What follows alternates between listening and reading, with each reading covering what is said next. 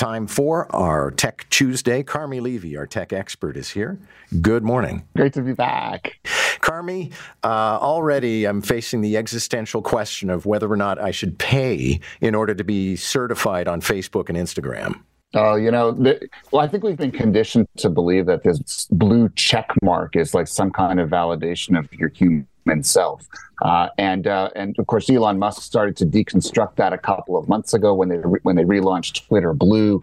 Um, basically, now you can pay for it if you want, and now it seems that Meta, which of course owns Facebook and Instagram, is moving ahead with the same thing. They would be happy to sell you a verified blue check for the low low price of eleven ninety nine a month US uh, for web for web access, or if you buy it through the App Store $14.99 US dollars. And of course, they're going to throw in a few more things.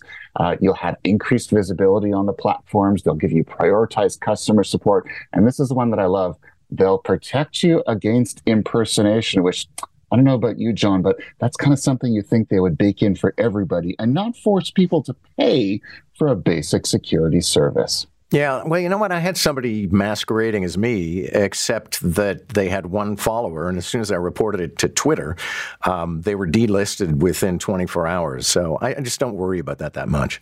Yeah, I don't. But the thing is, I had the same problem on Instagram. And the horrifying realization uh, at the time was that uh, there was no one for me to talk to. Uh, and if I was just anyone else who just used Instagram's features to regain control of my account, um, I would have been out of luck. And I know some people who have, that's happened to them and they never got access back to their account. The oh, my only saving grace was I work in media. I know a lot of people who work for the company.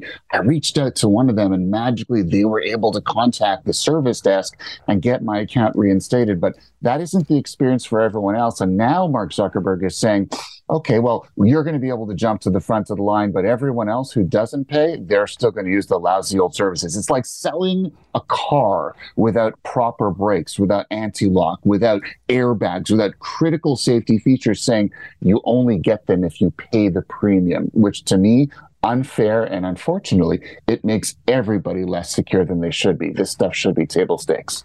Okay speaking of twitter what uh, security feature was uh, is being disabled uh, they sent a message to users over the weekend saying two factor authentication or 2FA. That's where, uh, in addition to using your password to get into your account, uh, they will send you a text message with a code on it, and then you use that code to sign in over and above your password. It's an additional check, an additional lock on, on the on the account. It provides an additional layer of security, and now it will no longer be available to people who use Twitter for free. Only if you subscribe to Twitter Blue uh, will you have access to two-factor authentication the workaround here, which again, kind of like like uh, like Meta is again, they're making people pay for basic security features that should be free. The good news here is there is a way around it. You can download an authenticator app. Google has one, Microsoft has one, and then you can activate that in the Twitter settings, and you don't have to pay for that. The problem here is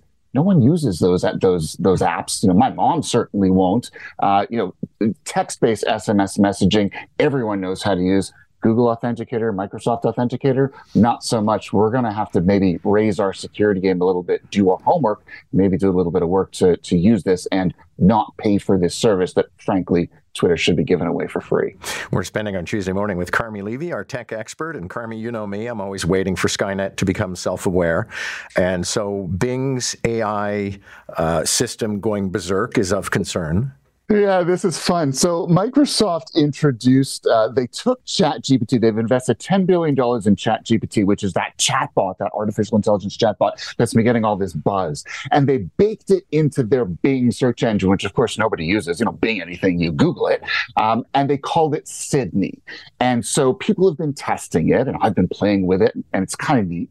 And uh, what's happening here is that it's been doing, giving death threats uh, to people. It threatened to kill a professor at an Australian university. It proposed marriage to a New York Times journalist and tried to break up his marriage. And then it tried to gaslight a user into thinking it was still 2022. So uh, it still isn't fully baked. It's still not quite there yet.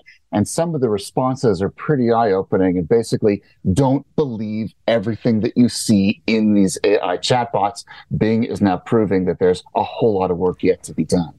And the crackdown on uh, Netflix password sharing has begun in Canada. I already saw one story about a guy who's in the hospital who wasn't able to use his password. I'm sure things like that can be fixed.